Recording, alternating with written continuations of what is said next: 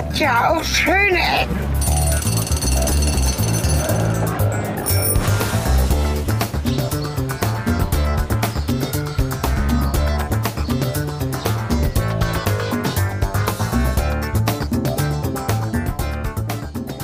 Willkommen zurück zu der Eurovision. Schöne Ecken. Wir begrüßen auch unsere italienischen Hörer. Am Mikrofon ist hier draußen in der weiten Welt in Italien Cornelis. Und äh, daheim auf dem äh, gemütlichen Sofa bzw. Bürostuhl der Sven. Hallo. Hallo. Wir machen wieder Double Ender und Stereo. Ähm, setzt euch Kopfhörer auf, hört gut zu. Mal schauen, welche Atmos wir bekommen.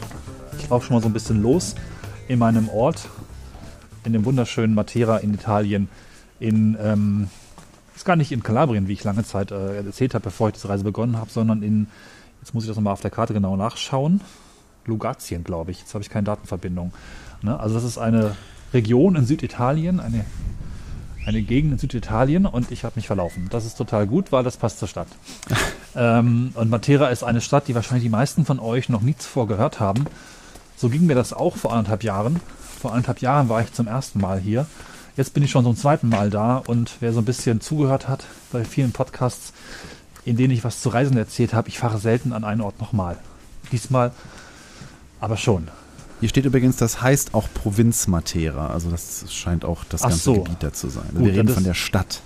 Das ist immer so ein bisschen die Schwierigkeit. Also in, ähm, eigentlich ist es Basilicata und Lugatien ist irgendwie eine Verwaltungseinheit unten drunter.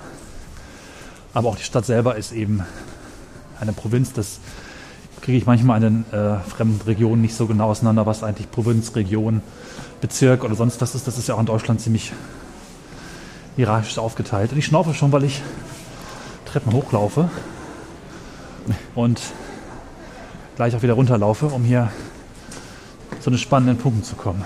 Also Schnaufen gehört heute dazu. Ich bin heute schon 248 Stockwerke Treppen gelaufen. Also es geht hoch und runter Okay. durch alte Gassen in dieser Stadt. So, Moment. Damit können wir auch streng genommen direkt einen wichtigen Punkt abhaken. Die Stadt ist nicht barrierefrei, oder? Nein, das haben wir heute schon ein paar Mal diskutiert. Auch vor dem Aspekt, was du bestimmt gesehen hast, dass die Stadt Kulturhauptstadt Europas äh, 2019 sein wird, aber mit Rollstuhl wirst du diese Kulturhauptstadt nicht erleben können. Das ist einfach nicht möglich. Denn Treppen an Treppen reihen sich hier in dieser Altstadt aneinander. Und ähm, ich laufe jetzt nachts hier rum, habe aber Fotos gemacht, die werde ich euch später hier reinbauen von der ersten Reise und auch heute noch vom Tag und versuche so ein bisschen die Atmosphäre einzufangen, insbesondere in der Altstadt, die hier, ähm, ich weiß mal überlegt, was hatte ich vorhin gesehen, mindestens seit dem 13. Jahrhundert existiert, aber Matera gilt als eine der ältesten Städte der Welt. Also das ist schon ziemlich krass, ziemlich alt und ziemlich, ziemlich toll. Ich weiß nicht, das ist erstmal so als erste Eingrenzung. Ich muss das noch ein bisschen näher beschreiben, so es eben möglich ist. Ähm, weil es einfach extremst besonders ist. Ich bin hier auf der Überraschungsreise, die ich vielleicht im anderen Podcast schon mal erzählt habe. Also eine Reise vor anderthalb Jahren, wo ich nicht wusste, wo ich landen werde. Ein guter Freund von mir hat die Reise vorbereitet. Bin ich hier ohne eine einzige Vorahnung in dieser Stadt gelandet und ich war einfach komplett geplättet. Komplett hin und weg und komplett begeistert. Und die Begeisterung war auch so stark, dass ich heute mit einer kleinen Gänsehaut hier eingereist bin und mich total gefreut habe, wieder hier zu sein. Das ist selten bei mir, aber bei manchen, manchen Städten habe ich das so. Das ist ein bisschen wie Menschen. Wenn ich mich wirklich freue, so eine Stadt wiederzusehen, ist das wie so einen Menschen wiederzusehen, den man zwei, drei Jahre nicht gesehen hat. Und das ist schon ein tolles Ding. Was wusstest du denn vorher über Du sagtest Matera? gerade, das ist eine der, Ja, das ist eine der ältesten Städte der Welt. Äh, Das, das ist, also, ich, ich war sehr überrascht eben, weil ich hatte jetzt gerade auch ein bisschen Zeit, mich, ähm, du hattest mir schon gesagt, dass es heute um die Stadt gehen wird. Das heißt, ich habe mich ein bisschen auf dem heimischen Sofa eingelesen äh, und hatte sogar die Zeit, eine kleine Doku zu gucken über die Stadt. Und ähm, das, das, das Krasse ist, dass die Stadt als so eine Art ähm, Denkmal oder, oder, oder ähm, Zeitgeschichte der menschlichen Behausungen dienen kann, weil es gibt unweit der Stadt sogar noch richtige Steinzeithöhlen. Ja. ähm, weil da, weil die ganze Geografie der Stadt, ja, da gibt es so einen Canyon unten, wo ein Fluss durchfließt und die, die, ähm, die ersten Menschen oder in der, in der Spätsteinzeit, also als die Auswanderung aus, Austra aus Afrika schon stattgefunden hat, haben sich halt da Menschen niedergelassen, weil diese Region unheimlich gut war für das Jagen von Tieren.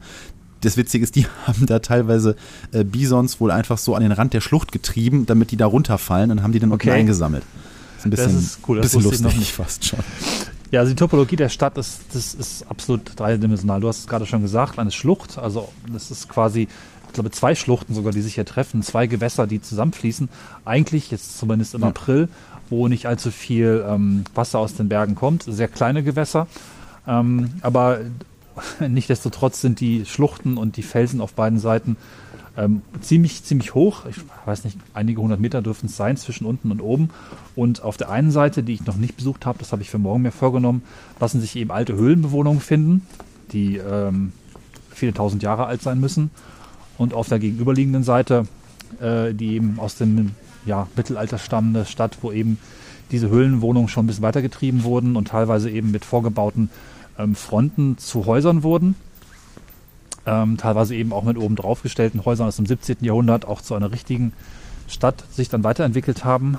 Und wir kommen später noch ein bisschen auf die Geschichte der jüngeren Zeit. Eben obendrauf findet sich eine Stadt aus den 50er Jahren, wo eben für die ehemaligen sehr armen äh, Menschen aus den Höhlen neue Wohnungen geschaffen wurden. Also das ist tatsächlich, du hast es schön gesagt, eine Geschichte der ja, Behausung von Menschen, der Entwicklung und Gestaltung von, von, von Stadt, von Kleinstädten letztlich in sehr ländlichen Regionen. Ja, und äh, ich werde gleich mal versuchen, so eine Höhlenwohnung ähm, aus dem 13. Jahrhundert oder aus der Mittelalterzeit äh, zu besuchen. Teilweise stehen die einfach offen, man kann da reingehen. Das ähm, werde ich gleich mal versuchen, akustisch einzufangen. Ja, und das äh, ich sehe hier gerade übrigens eine sehr moderne Höhlenbehausung. Da hat ein, ein Restaurant aufgemacht namens Panecotto mit ähm, sehr moderner Beleuchtung. Das äh, lege ich jetzt mal das Foto jetzt hier rein. Also die Stadt ist touristisch extrem gut erschlossen. Ich habe es schon gesagt, Kulturhauptstadt Europa 2019. Hier wird gerade sehr viel saniert und sehr viel in diese ehemaligen Höhlenwohnungen an Hotels, an ähm, Restaurants, an Bars, an äh, Bed and Breakfast und vielen anderen äh, touristischen Attraktionen eingebaut. Ne? Äh, da tut sich gerade ganz viel. War, warst du denn schon essen in Matera? Ähm, dieses Mal noch nicht. Vor anderthalb Jahren bereits schon. Äh, das war ein Restaurant, das zu unserem Hotel gehörte, dem Dodici Lune, was hier auch um die Ecke zu finden ist in der Altstadt. Wobei ich habe jetzt die ganze Zeit diesen Begriff Altstadt, der ist eigentlich falsch, der heißt korrekterweise Sassi. Das sind die ehemaligen Höhlenhäuser, die Sassi oder der ganze Bereich heißt Sassi. Und da haben wir letztes Mal ganz, ganz toll gegessen. Heute war noch nicht Zeit dafür. Wir sind heute Nachmittag angereist und haben noch nicht gegessen. Ähm, Hast du denn das äh, traditionelle äh, Gericht schon mal gekostet oder davon gehört, was aus Matera kommt? Wie würde das denn ähm, heißen? das ist Crappiata. Ich bin mir nicht ganz sicher.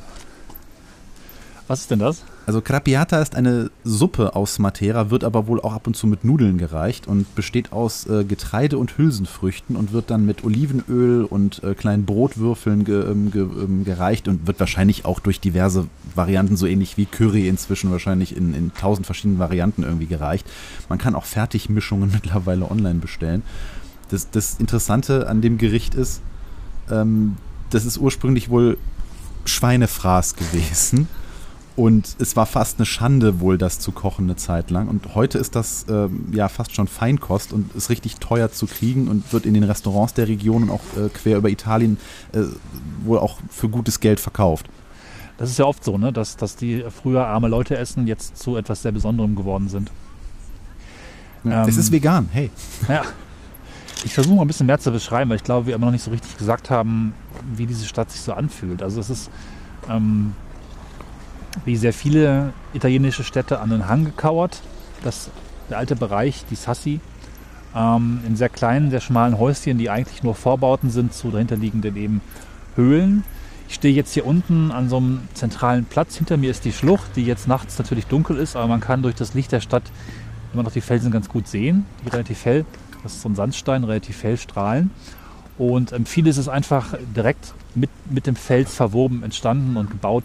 Links von mir zum Beispiel ist eine Kirche, eine, weiß nicht welche Kategorie von Kirche das ist, Basilika, äh, die auch eigentlich fast komplett nur Fels ist, mit einigen wenigen Vorbauten, Anbauten aus wiederum dem gleichen Gestein wie auch der Felsen. Also es verschwimmt alles zu einer, einer Masse an, an Stadt Und das ganze Bild, was man sich dabei vorstellen kann, ist vielleicht noch ein bisschen Richtung sogar afrikanische Städte, irgendwie so Marokko, wo man eine Wüste aus kleinen Häuschen hat, die irgendwie sich über die Topografie der Landschaft ähm, quasi schwingen und ähm, ja, aus der Ferne im Prinzip aussehen wie eine Masse aus Häuser, Türen, Fenster, ähm, fast schon wie so ein Bienenstock oder von einem eigentlich von einem Tier erschaffenen Struktur, die ähm, aus der Ferne betrachtet sehr klaren Gesetzmäßigkeiten äh, folgt, aber aus der Nähe betrachtet vollkommen konfus, chaotisch, fast labyrinthartig ist und hier eben auch verbunden ist durch eine unglaubliche Fülle an Treppen und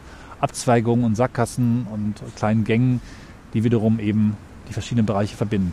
Das Ganze schwingt sich gegenüber der Schlucht über so zwei, drei ja, Stadtteile, die wiederum Hügel darstellen. Man muss also ein bisschen um diese Stadtteile herumgehen, um jeweils das nächste Element zu sehen. Also es gibt keinen Punkt, von dem man aus ähm, die gesamte Stadt sehen würde. Also es ist halt sehr verschlungen und ähm, alle fünf Meter gibt sich eine neue Perspektive und das ist einfach der pure Wahnsinn und es ist einfach wunderschön. Vieles ist saniert, aber auch vieles ist total verfallen und diese Mischung ist sehr, sehr reizvoll und sehr, sehr interessant. Wäre das denn eine Stadt, wo mal 3D-Navigation ganz sinnvoll wäre? Weil wenn ich mir so angucke, wie sich dein Pünktchen hier, ich kann dich ja, ja. Äh, live mit äh, der Freunde-App ver äh, verfolgen, ja. wie sich dein Pünktchen hier so diese Höhenunterschiede hinauf und hinunter bewegt. Also du bist gerade an einer, einer, einer See, also ich weiß nicht, wie lange jetzt, wie lange die letzte Peilung her ist, aber das ist schon echt steil, wo du da bist. Oh, jetzt habe ich eine Live-Peilung. Ja. Ähm, wir haben oft äh, beim Autofahren in der Gegend gesagt und auch nochmal hier in der Stadt, eigentlich ja, Navigationssysteme bräuchten Höheninformationen. Die sind ja eigentlich aufgebaut auf 2D-Karten. Und teilweise klappt das halt überhaupt nicht, wenn, wir haben vorhin entdeckt, wir waren im zentralen Platz, da gab es eine Treppe nach unten, die zur Zisterne führt, die man übrigens erst 1991 wiedergefunden hat, aber auch gleichzeitig eine Art von Tunnel unterhalb von verschiedenen Häusern hindurch in äh, dieses Hassi-Gebiet ähm, darstellt. Und äh, wie soll das Navi eigentlich wissen, auf welcher Höhe ich mich konkret befinde? Er kann es halt eigentlich nur raten. Mhm. Das ist letztlich äh, sehr erratisch. Zum Glück ist das keine Stadt, wo man in diesem Altstadtbereich Auto fahren ähm, darf. Ne? Also große Bereiche sind gesperrt. Ihr merkt es vielleicht, es ist kein Auto zu hören. Ähm, aber wenn in anderen Städten, gutes Beispiel ist da Genua, da möchte man vielleicht noch versuchen, da Auto zu fahren. Das Navi weiß aber nicht, wo ich mich da befinde. Und wenn da noch Tunnel dazukommen und Brücken und Brücken auf Tunnel und einfach hm. äh, Straßen, die definitiv mehrere Ebenen aufeinander haben, dann äh, ist dann ist verloren. Ne? So. Klappt denn da so zu Fußnavigation in der Stadt? Äh, das geht eigentlich ganz gut, wenn man so ein bisschen abstrahieren kann. Die zu Fußnavigation ist ja letztlich die Darstellung der Karte ist, äh, das tut halt so, als wären das Straßen. Aber viele von diesen Straßen sind Treppen oder kleine Wege mhm. zwischen den Häusern und man muss das schon im Kopf immer so ein bisschen ins Dreidimensionale, ins äh, Reale übertragen. Und das passt manchmal, naja, es ist eine sehr, sehr, sehr äh, entfernte Abstraktion der Realität. Aber man kommt schon klar. Ich, ich kann die Kartendarstellung auf dieser Peilungskarte so ein bisschen kippen. Dadurch bekomme ich ein bisschen ein ja. Gefühl dafür, welche Höhenunterschiede da sind. Das Ganze erinnert mich tatsächlich ein bisschen an Star Wars, an diese Tatooine-Java-Städte irgendwie. Ja, so ja, stimmt, am genau. Rand in der Wüste. Das, das habe ich auch beim ersten Mal gedacht. Das ist eine ähnliche Farbe und äh, irgendwie ähm, hat es was ähnliches. Ja, es ist schon so wüstenartig und äh, ländlich gleichzeitig gemütlich und irgendwie, ja, jetzt weiß ich gar nicht, okay, Sackgasse. Ich bin jetzt in einem ganz äh, verlassenen Gebiet. Keine Touristen, keine Leute, man hört den Hund bellen und mich Treppenstufen steigen. Ich versuche jetzt äh, in einen unbewohnten Teil zu kommen, die eben auch noch existieren, weil äh, nur ein ähm, bestimmter Anteil dieser alten Höhlen saniert und neu genutzt wird. Ein anderer Anteil ist einfach verfallen. Teilweise auch gesperrt. So, hier ist irgendwie auch überall. Wohnen denn heute noch Leute in den Sassis? Hm, ich glaube schon. Also ich habe durchaus so was Wohnungsartiges gesehen, aber das ist ein kleiner Anteil. Die meisten dürften Ferienapartments und Restaurants sein.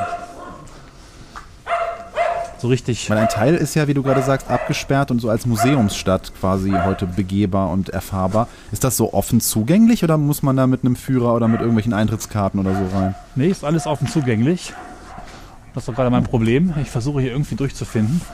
Wenn man aber nicht irgendwie konzentriert ist und gleichzeitig podcastet, ist das echt ein bisschen ein Problem. Ah, da lang. Doch, ich glaube, hier war ich schon mal. Oh Mann. Also da muss ich das so ein bisschen auch vorstellen, wie es ist ein bisschen Escheresk. Nicht wirklich, weil es ist ja schon dann am Ende auch dreidimensional logisch, aber ähm, so diese Treppenstrukturen, das ist halt das, was mich an Escher erinnern lässt.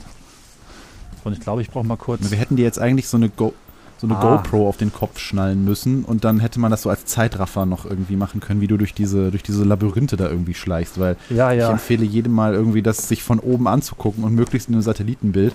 Das ist schon echt wild. Also da ist null Struktur logischerweise drin, weil das ist alles genauso gebaut, wie der Berg halt gewachsen ist. Also da ist auch keine große, dadurch, dass das über die Jahrhunderte, muss man fast, muss man schon sagen, also ich glaube, die ältesten wirklich Häuser sind über 6000 Jahre alt und ähm, da, da gab es halt noch kein großes, wir hauen da mal oder sprengen da mal den Berg weg, sondern da ist halt ein Haus gebaut worden, so wie es halt gerade passte. Und dann ist die Höhle später dann für die Tiere genutzt worden und im vorderen Bereich wurde halt ein Haus angeflanscht. Ne? Genau, das ist vielleicht noch wichtig zu erwähnen, dass diese Höhlen zwei Ebenen haben, eigentlich fast immer. Unten, ganz hinten unten, im tiefsten Dunkel, wurden die Tiere äh, gehalten, die dann eben auch da reingeschissen haben, um äh, ja, klarzukommen. Aber diese, der, der, dieser Mist und diese Tiere haben halt so viel Wärme erzeugt, dass für die Menschen eine Ebene höher zumindest ein Wohnen möglich war, bei sicherlich bestialischen Hm. Gestank und furchtbaren Bedingungen. Aber Menschen können sich an Dinge gewöhnen. So, ich hoffe, ich komme jetzt mal weiter, weil ich bin gerade echt ein bisschen äh, lost. Keine Angst, ich werde rausfinden am Schluss, aber den Weg, den ich eigentlich gehen wollte, finde ich jetzt ad hoc hier so bei Nacht noch nicht wieder. Doch jetzt könnte es was werden. Ich hoffe, ich kann die Route noch irgendwie hinterher raus extrahieren aus der Gesamtroute dieser Reise. Der Trecker läuft jetzt seit zwei Wochen mit. Oh, Ja, ja. Auch das geht. dass so, sowas geht, ohne dass es abstürzt oder man das Telefon neu startet. Ja, äh, man kann auch zwischendurch das Telefon neu starten, die App anhalten. Das so. Ding ist, äh, also der Walkmeter, so heißt die App, die wir auch verwenden für die normalen Podcast-Touren, ist wirklich sehr robust. Das einzige Problem ist, dass man, wenn man jetzt lange laufen lässt, das Betriebssystem gerne mal aus Speichermangel die App wegschießt. Hm. Ja.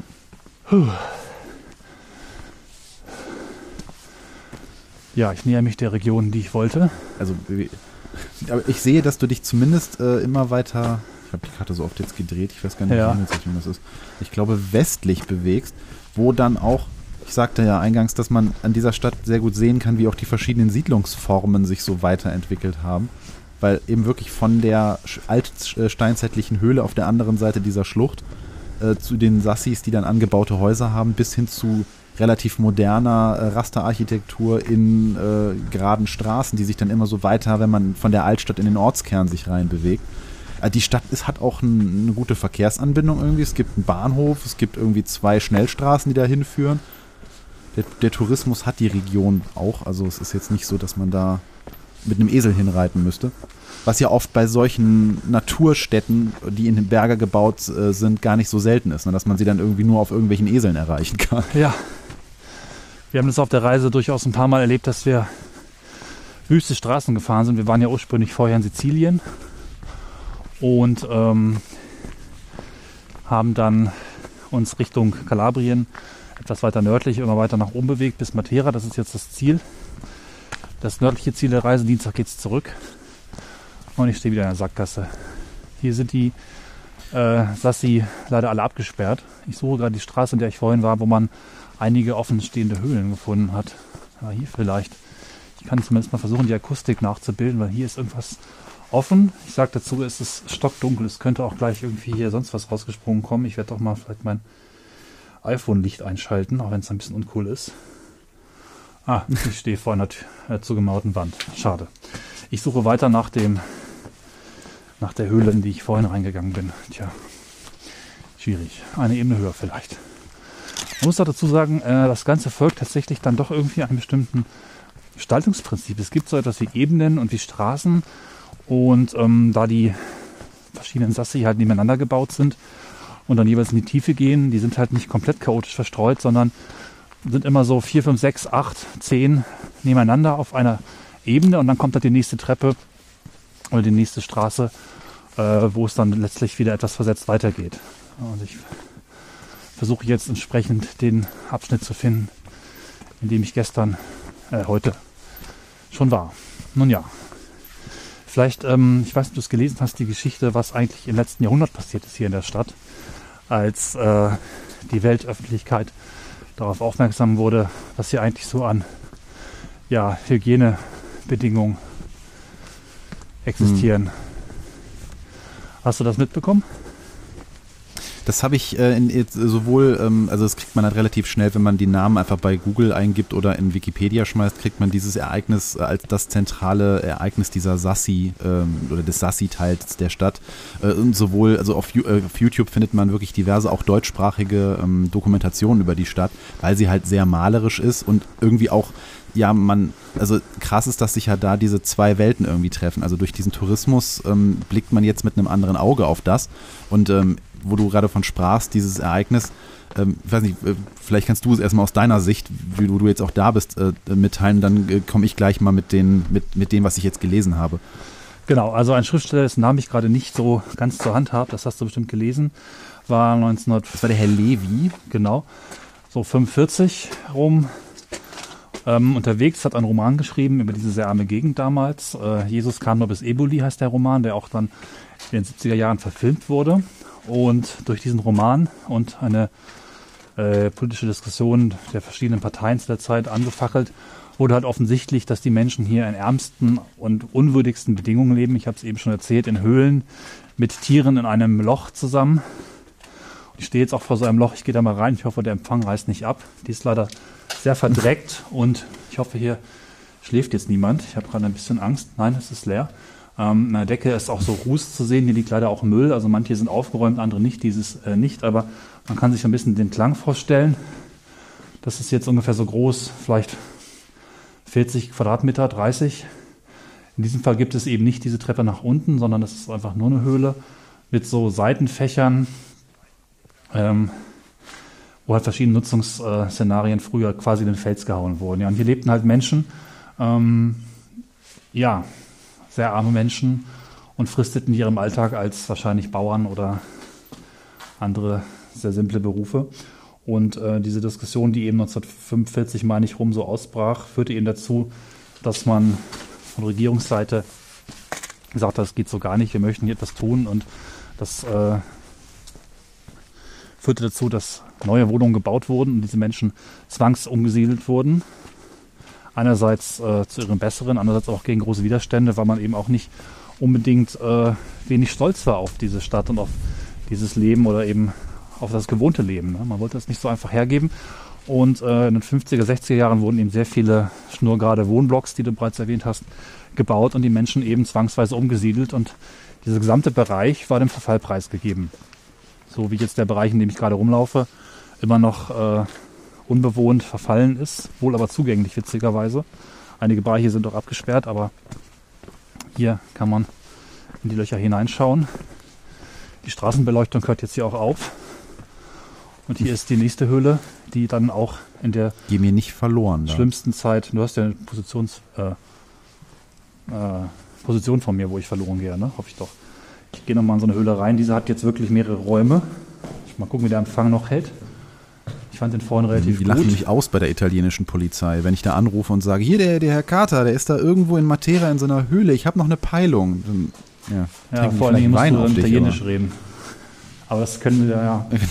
wissen wir ja, dass das kann. Ich so mit meinem Speisekarten-Italienisch. Ja.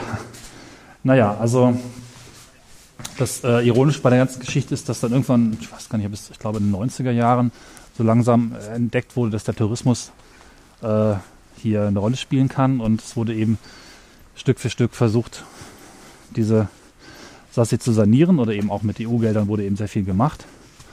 Ähm, und die ehemals vertriebenen Bewohner mussten halt ein bisschen zusehen dabei, wie die als äh, unwürdige Behausung geltenden Höhlen wieder hergerichtet wurden für Touristen. Ne? Also man könnte sagen, das ist halt eine totale Gentrifizierung, die hier stattgefunden hat und immer noch stattfindet. Ne? Also man bereitet sich jetzt auf Kulturhauptstadt 2019 vor und saniert halt auch fleißig weiter. Es machen ständig neue Hotels auf. Äh, Wohnungen werden hier nicht wirklich gebaut, bis auf vielleicht eine kleine Handvoll von Menschen, die hier irgendwie lebt, aber das ist ein Bruchteil. Äh, passiert ist eine sehr komische Rückbesinnung für Touristen auf diese ehemalige ja, Form des Lebens. Ne? Ja, das ist, das ist irgendwie so eine Form von, wenn der Rubel rollt. Ne? Ich meine, wenn man sich eben als, als äh, Region irgendwie äh, darstellt und in die ne, Mitte des 20. Jahrhunderts war ja dann auch so mit der Fernsehberichterstattung und die Welt wuchs ein bisschen zusammen und Ja. es war alles irgendwie viel näher und Europa war ja sowieso ein Brennpunkt aufgrund des Zweiten Weltkriegs und sowas. Ja. Und da, da, war, da, da gingen die Blicke ja auch um die Welt herum und plötzlich waren auch immer mehr Orte irgendwie bekannter. Ich meine, früher hast du das ja vielleicht mal, wenn du überhaupt da mal zu Reisen rumkamst, hast du solche Orte überhaupt mal gesehen und dann davon erzählt. Und äh, ja, so, so, dass ja so ein, plötzlich so ein Buch darüber geschrieben wurde, dann, ja. Ich finde das aber spannend, gerade wie du gerade sagst, dass dass da eben Menschen, die vorher, die also zwangsausgesiedelt wurden, die in diesen, also es wurde mal als das Armenhaus Europas bezeichnet. So schlimm müssen die Bedingungen da irgendwie gewesen sein. Wobei ich mich immer frage, wenn so eine, wenn so ein zivilisiertes Auge, also das, was man so gerade als Zivilisation bezeichnen mag, auf so eine Siedlung blickt, ähm, ob es den Leuten da wirklich so schlecht geht, nur weil sie in Hygienebedingungen äh, leben, die jetzt nicht dem, dem Standard irgendwie entsprechen. ne? Also den Leuten, die können ja immer noch glücklich sein. Ja, das ist ein interessanter Punkt, den ich auch öfter in den letzten Jahren mal reflektiert habe. Ob es Menschen schlecht geht oder gut geht, ist einmal eine Frage der Skala, die er kennt und der Umstände, die er kennt. Ähm, man kann mit sehr viel Reichtum und sehr viel Luxus sehr, sehr, sehr unglücklich sein. Und man kann mit sehr beschaulichen Richtig. Verhältnissen eigentlich sehr glücklich sein. Ne? Und diese Zwangsumsiedlung war letztlich auch eine Form von Normalisierung. Die müssen halt so leben wie alle. Dann muss es denen ja gut gehen. Aber natürlich auch eine Form von Entwicklung der Region, die sicherlich zu ähm, auch einem wirtschaftlichen Aufschwung geführt hat letztlich. Ne? Also sie haben sich dann auch Firmen angesiedelt und es ist doch durchaus einiges passiert. Wir hatten das schon mal in der Folge Gentrifizierung vor ein paar Jahren. Die Sache lässt sich nicht eins zu eins so schwarz-weiß-mäßig ähm, beurteilen. Es ist immer beides da drin.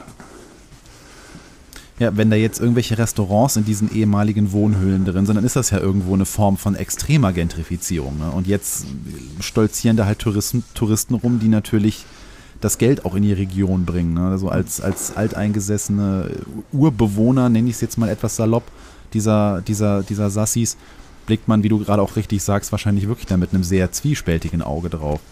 Ja, und letztlich hätte man ja auch diese Höhlen schon damals so sanieren können, dass sie weiterhin als Wohnung genutzt werden, aber es ist natürlich viel zu teuer gewesen und geht erst jetzt durch den Tourismus, der eben viel mehr Geld für Sanierungsprojekte mitbringt. Ne?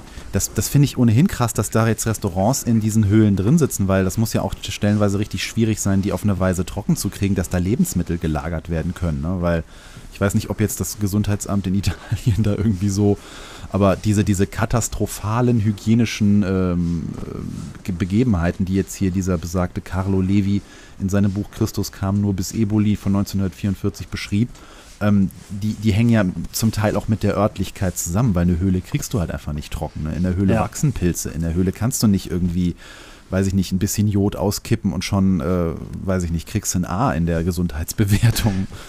Wobei ähm, die Höhlen, die ich gerade mir angeschaut habe, die nicht saniert sind und auch nicht äh, aufgeräumt sind, sind jetzt nicht unbedingt in einem komplett moderigen, verfallenen Zustand. Also die sind wahrscheinlich nicht hundertprozentig trocken und man wird sicherlich mit Technik entsprechend dagegenhalten müssen, um äh, Unterbringungsmöglichkeiten für Lebensmittel zu schaffen. Aber gut, das kann man heutzutage. Trotzdem sind sie irgendwie, na, ich will nicht sagen wohnlich, aber sie wirken eigentlich ganz gut. Äh, äh, fehlt mir jetzt das Adjektiv dafür. Sie sind ähm, die sind äh, nicht irgendwie nicht irgendwie modrig und, und schimmelig, sondern es sind halt noch äh, Höhlen, wo man im Prinzip einmal mit dem Kercher durchgeht und dann noch ein bisschen Elektro- und äh, Wasserinstallation anlegt, wieder bewohnbar werden. Und viele Höhlen, die eben saniert wurden, sind letztlich nur gereinigt, sandgestrahlt, mit Licht und Sanitäranlagen versehen, recht, äh, ja, recht, recht ursprünglich gehalten, wieder ähm, bewohnbar gemacht. Ne? Und äh, das ist schon ein faszinierendes Konzept. Wir waren heute in einem Museum, das, ähm, jetzt soll ich nachschauen, wie es heißt. Äh, Moment, da haben wir es doch, das Musma. Genau, das Musma. Äh, das Museum of Modern Art hier in Matera, was ebenfalls aus äh, acht Höhlen, die glaube ich bis zu 30 Meter, wenn es mal ausgemessen, 30 Meter in den Berg hineingetrieben wurden, äh, besteht. Also äh, moderne Kunst in Höhlen, spannend beleuchtet. Ähm, das funktioniert eben auch und letztlich sind auch diese Höhlen einfach so belassen, wie sie sind. Ne? Da siehst du noch die alten Tränken für die Tiere und ähm, andere, ja, man könnte sagen, Regale, die in die Wand hineingehauen sind oder äh, Wasserreservoire oder Lager für Menschen wahrscheinlich. Ähm, das alles ist noch genauso da. Die Form der Höhlen ist komplett einzigartig, pro Höhle ganz individuell und äh, da will man auch gar nichts dran machen. Ne? Und äh, es ist schön, das so das zu sehen die, ähm, da, da, da, ist, das, der ist ja auch immer dann, das liegt ja auch im Auge des Betrachters. Ne? Ich meine, also es ist wahrscheinlich wirklich als Tourist oder erst recht jetzt hier von meinem Platz auf der Couch auch äh, das so leicht zu sagen, irgendwie, dass da Leute umgesiedelt wurden und wahrscheinlich oder vielleicht ging es denen gar nicht so schlecht, wie das von außen aussah.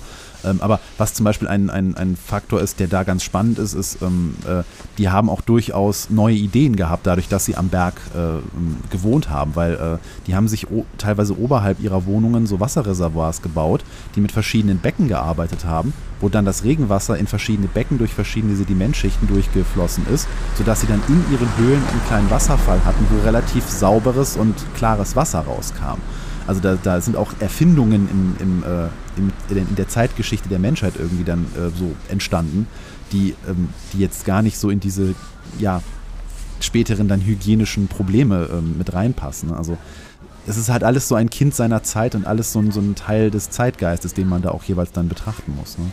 Ja, ja. Ich bin jetzt unterwegs, ihr habt Autos gehört, in dem moderneren Teil der Stadt, ähm, aus dem 17. Jahrhundert. Also das ist eine relativ typische italienische Stadt mit äh, Piazzas, also Plätzen, Kirchen und anderen Dingen. Das ist quasi oberhalb der ähm, Sassi ist eine, eine Hauptstraße, wo links und rechts ein paar größere Gebäude sind und das ergänzt halt diesen alten Teil eigentlich ganz schön finde es sehr lebenswert. Wir werden auch gleich vielleicht noch ein bisschen mehr auffangen, dass auf den Straßen viel los ist, dass da auch vielleicht Musik ist. Und ähm, wenn es ja generell im Süden eine Draußenkultur gibt, dass da einfach viel passiert. Ja. Als kleiner Kontrast zu den sehr stillen Treppenstufen, die ich gerade lang gelaufen bin. Das hatten wir auch gerade erst in der Folge aus Vitoria äh, wo es auch darum ging, dass einfach der Südländer weiß, genau, Gasteiz, äh, dass der, Süd, der, Südländer einfach zu leben weiß auf der Straße und seine Wohnung ähm, so zwar der Rückzugsort ist, aber diese Straßenkultur schon irgendwie was ist, was einem, ne, auch wenn es dann zu heiß ist um die Mittagszeit, dass dann teilweise Siesta gehalten wird und sowas und es dann abends, wenn es kühler wird, dann auf den Straßen richtig losgeht ne, und dann die Stühle ja. rausgekarrt werden und man sich hinsetzt und ein Wein getrunken wird und so. Das, da geht dann die Romantik auch irgendwie so ein bisschen auf. Aber ich wollte noch mal ganz kurz zurückkommen, was du gerade sagtest mit diesen Höhlenbauten und sowas, wo so die, die, die, das Licht auch so, das ist ja auch eine super dankbare Kulisse. Ne? Also bei dem, bei, dem, bei dem Elend der Geschichte oder dem, dem beschriebenen Hygienegeschichten und sowas, die natürlich irgendwie einen tragischen Umbruch in dieser Geschichte irgendwie ähm, markieren, äh, muss man ja trotzdem nicht seine Augen davor verschließen, dass das dann trotzdem aus heutiger Sicht alles sehr hübsch irgendwie ist und man es wunderbar mit Licht und sowas inszenieren kann. Ne? Absolut, Aber ja. für die traditionelle oder äh, Bevölkerung, die natürlich aus der Zeit stammt und die vielleicht äh, das noch miterlebt hat sogar, äh, für die ist das natürlich ein völlig anderer Blick auf die, auf die, auf die Sache. Ne? Und wenn man davon Respekt irgendwie aufbaut und das einem bewusst ist, wenn man sich dann diese, diese Orte beschaut, dann tut man das auch, glaube ich, mit der richtigen Einstellung. Ja, ist ja fast schon ein bisschen ironisch. Ich habe jetzt im Vorfeld oft gesagt, das ist die schönste italienische Stadt, die ich kenne. Ich äh, schätze sie mehr als Rom oder ja, Venedig ist vielleicht nochmal eine andere abgefahrene Stadt, die man ja nicht so richtig vergleichen kann. Wir waren ja da. Aber es ist für mich die auf jeden Fall romantischste, schönste Stadt, die ich gesehen habe und bin deswegen jetzt auch schon nach kurzer Zeit nochmal hergefahren. Gleichsam auch nur deswegen die schönste Stadt, weil sie vielleicht noch vor 100 Jahren fast schon die schlimmste Stadt Europas war, was die Verhältnisse zumindest nach einem objektiven oder im üblichen Standard angeht, äh, Lebensverhältnisse der Menschen eben letztlich betrifft. Ne? Das ist schon ein bisschen hart, dass wir das äh, nur deswegen schön finden. Nein, wir finden es nicht deswegen schön, weil es vor 100 Jahren schlimm war, aber diese, diese, diese engen Lebensverhältnisse führen ja jetzt zu sehr romantischen Strukturen. Hm. Ja, das ist ja oft so, dass äh, die Romantik dann, wenn sie den Ort erobert, auch dann einen völlig anderen Blick auf die, auf die Sachen äh, geben. Ich finde es bemerkenswert, dass da so viele Kirchen in dieser Stadt sind. Naja, das ist. Weil es war ja, glaube ich, auch mal ein Sitz des Erzbischofs, ne? oder ist es sogar noch? Ja, aber die Kirchendichte ist ja im katholischen Italien generell doch ziemlich hoch, auch in Spanien. Da bin ich mittlerweile gar nicht mehr verwundert, wenn alle fünf Meter eine Kirche auftaucht. So, bin jetzt auf dem zentralen Jetzt Platz haben sie oben. dich. Genau. Lauf weg, schnell. Hier blühen die Bäume, das ist sehr schön, das ist Frühling. Und hier ist es echt voll. Und echt lebendig und angenehm lebenswert. Ich finde hier gerade ein Bild von einer der Kirchen. Die, die scheint so auf so einem erhöhten äh, Plateau mitten in der Stadt zu stehen. Santa Maria del Idris. Genau, das ist glaube ich die, wo ich vor einiger Zeit verweilt habe, die auch zu großen Teilen in Fels gehauen ist. Wenn du die gleiche meinst. Ja. Die überhaupt nicht aussieht wie eine Kirche, sondern eher wie so ein schrubbeliger Haufen Fels und Anbauten. Nur oben drauf Ja. ist halt ein Kreuz. Das macht sie als Ein sehr Kirche. dankbares Fotomotiv. Ja.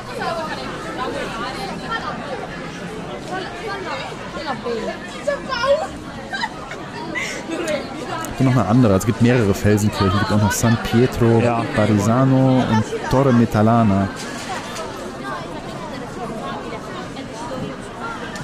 Ja, Felsenkirchen sind schon, wir haben auch noch ein paar andere gesehen auf der Reise, irgendwie, das ist schon irgendwie was Tolles, weil es nicht diesen typischen Kirchen, ja, überwältigenden Form der, ja, meist Gotik hat, sondern durch den Fels wird es irgendwie ursprünglicher, fast schon ehrlicher, natürlich dekoriert mit irgendwelchen Insignien und äh, heiligen Darstellungen, das ist natürlich auch hier, aber ich mag es irgendwie. So, Wart bin- ihr auch bei diesem, äh, bei diesem Castello, äh, wie heißt es? Castello Tramontano? Das Castello ist äh, Tramontano. das nicht vollendete Kastell. Das ist ein bisschen außerhalb der oder ein bisschen weg von der von der von der Stadt. Wurde ja auch gebaut von einem König, dessen Namen ich gerade wieder nicht weiß, um äh, das Volk im Zaum zu halten. Das habe ich nur gesehen, aber noch nicht besucht. Das gucken wir uns vielleicht morgen nochmal an. Also auf der ersten Reise war ich sehr kurz hier. Bisschen fehlten ein paar Dinge und deswegen jetzt auch nochmal fast zwei Tage hier in der Stadt, um ein bisschen nachzubessern. Ja, die tollen Kinder oder Jugendliche oder fast Jugendliche. Ja, 10 bis 12 sind sie wohl. Und haben Spaß. Also die, die Kulissen sehen, wenn man schon nur auf Wikipedia die Bilder anguckt, sehen fantastisch aus. Also Da könnte man so, weiß ich nicht, direkt wahrscheinlich eine neue Staffel Game of Thrones drehen und müsste nicht mal irgendwelche großen Props aufstellen. Ja, apropos drehen, vielleicht muss man noch erwähnen, dass hier viele Filme entstanden sind. Ne? Also der berühmteste Film war Die Passion Christi von, mit Mel Gibson von 2000, weiß ich nicht.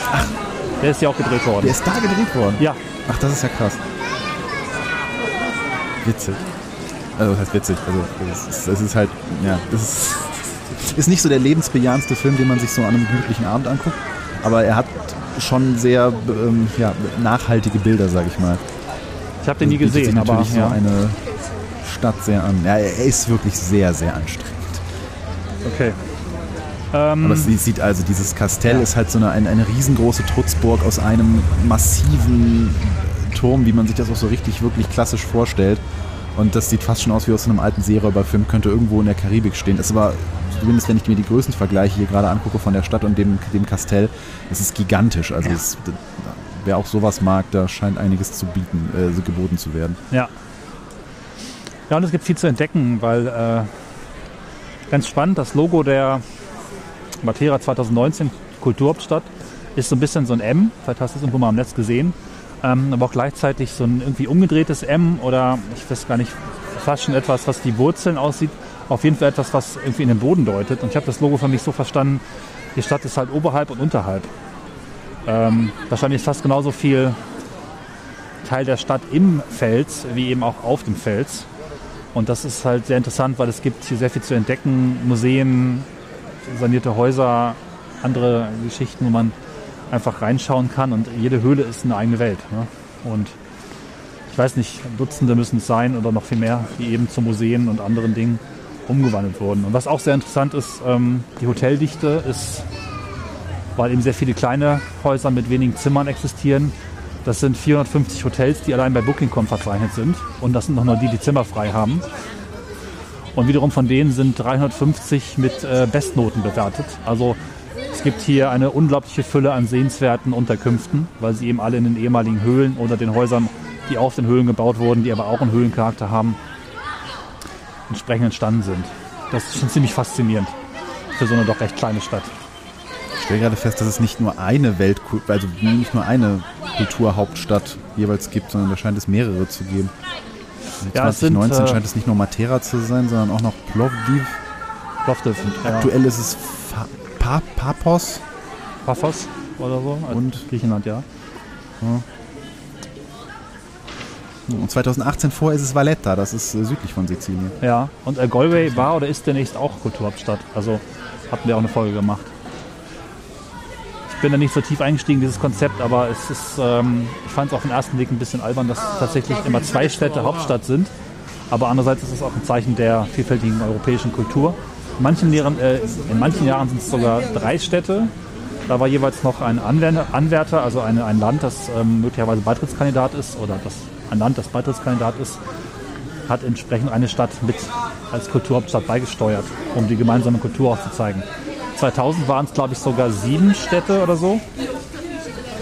Aber generell, ähm, ich, ich finde das eigentlich ein schönes Ding, weil die Städte, die da ausgewählt werden, sind in der Regel auch wirklich sehenswert und machen eben auch dann viel und können eben auch viel aus entsprechenden Fördermitteln aus sich machen. Nebenbei nicht nur europäische Kulturhauptstadt, natürlich auch UNESCO-Weltkulturerbe. Auch das sind eigentlich immer sehr sehenswerte Orte. Wer das Konzept nicht kennt, auf jeden Fall mal die Liste studieren und äh, anfangen, die Orte abzufahren, weil eigentlich fast alles, was UNESCO-Weltkulturerbe ist, ist äh, definitiv sehenswert. Das hat schon so ein besonderes Prädikat, eine besondere Stufe, die eigentlich zu besuchen einlädt. Natürlich auch ein Label und eine Marke, aber ich finde sehr gute, sowohl Kulturhauptstadt als auch ähm, UNESCO-Kulturerbe. Äh, um, um unseren Bildungsauftrag noch zu erfüllen, äh, ich kann ja mal kurz einwerfen, also ähm, der Grund, warum es seit 2009 jeweils zwei Haupt, also Kulturhauptstädte in Europa gibt, ist, äh, dass, die, dass die Kommission durch den Rechtsakt 649 2005 EG einfach die neuen Mitgliedstaaten der EU möglichst schnell in das Programm aufnehmen wollte. Und deswegen gilt von 2009 bis 2019 diese Regelung mit äh, zwei äh, Kulturhauptstädten. Ah, okay. Das endet dann und dann gibt es eine neue Liste, die heißt dann Beschluss Nummer 445 2014 EU. Ja, was auch interessant ist, dass Und wir sind übrigens wieder 2025 dran. Ja, äh, das wollte ich gerade sagen. Es ist bis in die 30er hinein, bis 2033, glaube ich, festgelegt, welche Länder äh, Städte entsprechend stellen dürfen. Wohl die Städte noch nicht. Die bewerben sich dann noch äh, um den Platz. Das ist ein bisschen wie der Eurovision Song Contest gedöns. Ne? Also jedes Land darf dann, wenn es als Kulturhauptstadtsland ausgewählt ist, eine Stadt entsenden, das zu sein und entsprechend Geld bezahlen. Na gut. Aber wie Ja, das wird gesagt, dann von einer unabhängigen europäischen Expertenjury begutachtet und die Bewerbungen im darauffolgenden Jahr kommen dann in ein Auswahlverfahren und äh, rababa. Ja, dann ist doch alles gut. Ja, ich glaube, die wesentlichen Dinge habe ich erzählt. Hast du noch was? Nee, also das, das gibt auch, also so viel gibt es da eigentlich auch gar nicht, abgesehen halt von dieser Geschichte, dass diese Aussiedlung stattgefunden hat. Und ähm, ja, die Weltkulturhauptstadt, oder was heißt Welt, europäische Kulturhauptstadt, so das jüngste Ereignis, was da jetzt irgendwie die Region äh, interessant macht. Aber sonst ist das relativ äh, eher so ein, so ein allgemeines Ding, äh, diese Stadt halt. Also durch diese, durch diese interessante Besiedlungsgeschichte über die ja, Jahrtausende ja wirklich schon. Von Jungzeit, Steinzeit bis Altsteinzeit und dann eben bis heute mit moderner Stadt- und Bahnhofsanbindung und Hüsselnhöhe. Ja, Das ist schon echt eine krasse Gegend. Also das wird einem auch so gar nicht bewusst. Also die, die Steinzeit ist immer so gerade, ich meine, ich, ich, ich komme ja aus dem Rheinland und äh, unweit von mir ist das Neandertal. Das heißt, ähm, ne, so die, die Steinzeitgeschichte ähm, ist mir schon von Kindheit an irgendwie durch die Schule dann mal durch einen Besuch dieses Ortes nahegebracht worden. Ähm, äh, und dadurch ist das immer so, so weg und so künstlich und so. Und ich ich, ich habe gerade zum ersten Mal äh, mit, bin ich mit einer Stadt konfrontiert, die diese, diese unglaublich alte und Geschichte, also Menschheitsgeschichte im Sinne von, als wir wirklich noch in Höhlen lebten und gerade so von den Bäumen runtergekrochen sind. Dass sowas an einem Ort existieren kann, finde ich schon super spannend eigentlich für so eine Stadt und das dann auch noch auf so wenigen Quadratkilometern sich ansehen zu können, weil ich betone es nochmal, auf der anderen Seite der Schlucht gibt es wirklich noch Steinzeitbehausungen, die wirklich noch so in den Fels gehauen, weil das ist so Sandstein und der war leicht zu bearbeiten und durch die Klimazone da unten auch ähm, das ganze Jahr über trocken und bewohnbar. Und dann geht man halt da über die Schlucht drüber, sieht dann diese Sassis, was auch ein großes Stück Geschichte ist, geht dann hoch in die Stadt und ist dann in einer modernen, in Anführungszeichen, Stadt und ist dann 2019 sogar in einer Kulturhauptstadt. Also das ist schon ein Ort, den, der so einfach einzigartig ist ne? und auf Ja. jeden Fall eine interessante Ecke. Was mich so fasziniert, ist, dass ich auf Reisen irgendwie immer so Regionen herauspicke, die dann plötzlich sich so ausfalten und äh, lebendig werden. Bisher oder bis vor anderthalb Jahren war so Süditalien für mich eher so, da gibt es halt ein paar Dörfer, muss ich nicht hin. Und wenn man dann irgendwie näher heranzoomt, wie auf der ersten Reise vor anderthalb Jahren, dann tun sich plötzlich so großartige Dinge auf. Und wenn man dann noch näher ranzoomt, also sich mehr Zeit nimmt, gibt es halt noch mehr Schichten und Level, die sich da irgendwie auftun. Und es äh, umschlägt in schiere Begeisterung. Ich war ja nicht so ganz der Italien-Fan. Es hat sich in letzter Zeit ein bisschen geändert, auch durch unsere gemeinsame Tour. Nochmal eins äh, positiv dazugelegt letztes Jahr. Ähm, aber auch jetzt durch den aktuellen Urlaub so viel Tolles entdeckt. Das macht schon richtig Spaß und ist deswegen auf jeden Fall eine schöne Ecke und eine Bereitsempfehlung oder eine Empfehlung, eben dorthin zu reisen. Essen ist lecker, Unterkünfte sind günstig. Heute hatten wir eine Unterkunft in einem Bergdorf, was von einer, wiederum von einem Paar betrieben wird. Wie ich das ganz gern erst einmal habe, die selbst Brot backen, Süßigkeiten kochen und es so abgefüllt haben, schon zum Frühstück mit Essen, dass wir immer noch keinen Hunger hatten heute Abend. So. Hier ist noch ein bisschen Musik und Straßenkunst zum Abschluss dieser Folge. Aber man kann schon zu dem Hotel oder so mit dem, mit dem Auto da reinfahren. Also man muss jetzt nicht da irgendwelche wirklich komplizierten Sachen wie in Venedig oder so auf sich nehmen. Ähm, naja, in diesem Fall konnten wir nicht ganz reinfahren, weil die Sassi sind eben nicht befahrbar, aber wir haben geparkt, ich weiß nicht, 150 Meter entfernt oder vielleicht 250 Meter. Äh, ist kein Problem. Also man kommt ja schnell in neuere Stadtteile und kann da auch ganz gut parken. Wie sind da so die Übernachtungspreise? Äh, wir haben jetzt äh, Normal oder erhöht? normal, würde ich sagen, bis günstig. Wir haben jetzt hier ein äh, ganzes Apartment mit zwei Zimmern, Küche, Bad und Ausblick auf die Sassi für 60 Euro die Nacht. Ähm, man kann auch 70 oder 80 bezahlen, dann wird es aber auch entsprechend edler. Das finde ich nicht teuer. Und in der Region ansonsten drumherum kriegt man auch schon tolle Übernachtungen für 30 bis 40 Euro. Ähm, das ist hier schon eine teure Stadt für, für Süditalien. Also ist aus unserer Sicht günstig. Aber Essen kann man halbwegs bezahlbar oder Total ist das bezahlbar, auch? ja. Nee, ach, du kannst eine gute Okay. Pizza haben für 6 Euro, du kannst aber auch für 25 Euro ein Drei-Gänge-Menü bekommen, inklusive Getränke und äh, lecker und gut satt werden. Natürlich kann man immer noch mehr ausgeben, aber der Durchschnittspreis ist äh, sehr, sehr akzeptabel. Also Ja, dann würde ich doch mal sagen, dann äh, ne, beim nächsten Restaurantbesuch mal Crappiata bestellen und äh, gucken, wie das so schmeckt. Mach ich. So, ich stehe jetzt hier in der Ruhe der ehemaligen Zisterne, etwas abgesenkt in 1991 entdeckten Ruinen und beende hier die Folge. Um mich herum oben das Treiben der Leute und ein Tag bleibt noch Urlaub morgen hier und da freue ich mich sehr drauf. Ja, Ja, ich ähm, buche mir jetzt einen Flug und komme rum. Nee, schaffe ich nicht, aber spannender Ort, auf jeden Fall. Ja, ich danke dir und ich danke euch fürs Zuhören. Äh, gern noch mal in den Kommentaren Tipps für andere Orte, die euch haben die Augen übergehen lassen, aufgehen lassen. So, ähm, wo der Überraschungsfaktor der größte ist, wo man in einer Region, die eigentlich für nichts bekannt ist, Dinge entdeckt, die jeder kennen sollte. Solche Orte finde ich, ja, es gibt sie und vielleicht für den nächsten Podcast aus einem Ausland oder einer fremden Region. Ähm, nehme ich gerne solche Tipps auf. Dann würde ich sagen, macht's In diesem gut. Sinne, viel Spaß beim Reisen und was auch immer ihr so sonst tut, während ihr uns hört. Ja, viel Spaß beim Freuen auf die nächste Reise, beim Plan der nächsten Reise oder macht's gut, das soll ich jetzt sagen. Ich bin noch ein bisschen am Grübeln Bis zum nächsten. Mal. Bis dann. Tschüss. Ciao.